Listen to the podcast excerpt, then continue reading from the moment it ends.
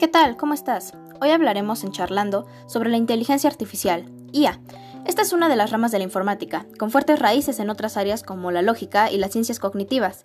Como veremos a continuación, existen muchas definiciones de lo que es la inteligencia artificial. Sin embargo, todas ellas coinciden en la necesidad de validar el trabajo mediante programas.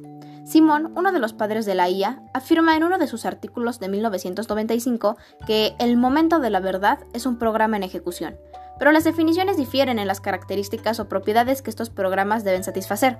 Por otro lado, se cree que la inteligencia artificial nace en una reunión celebrada en el verano de 1956 en Dartmouth, Estados Unidos, en la que participaron los que más tarde han sido los investigadores principales del área. Para la preparación de la reunión, McCarthy, Minsky, Rochester y Shannon redactaron una propuesta en la que aparece por primera vez el término inteligencia artificial.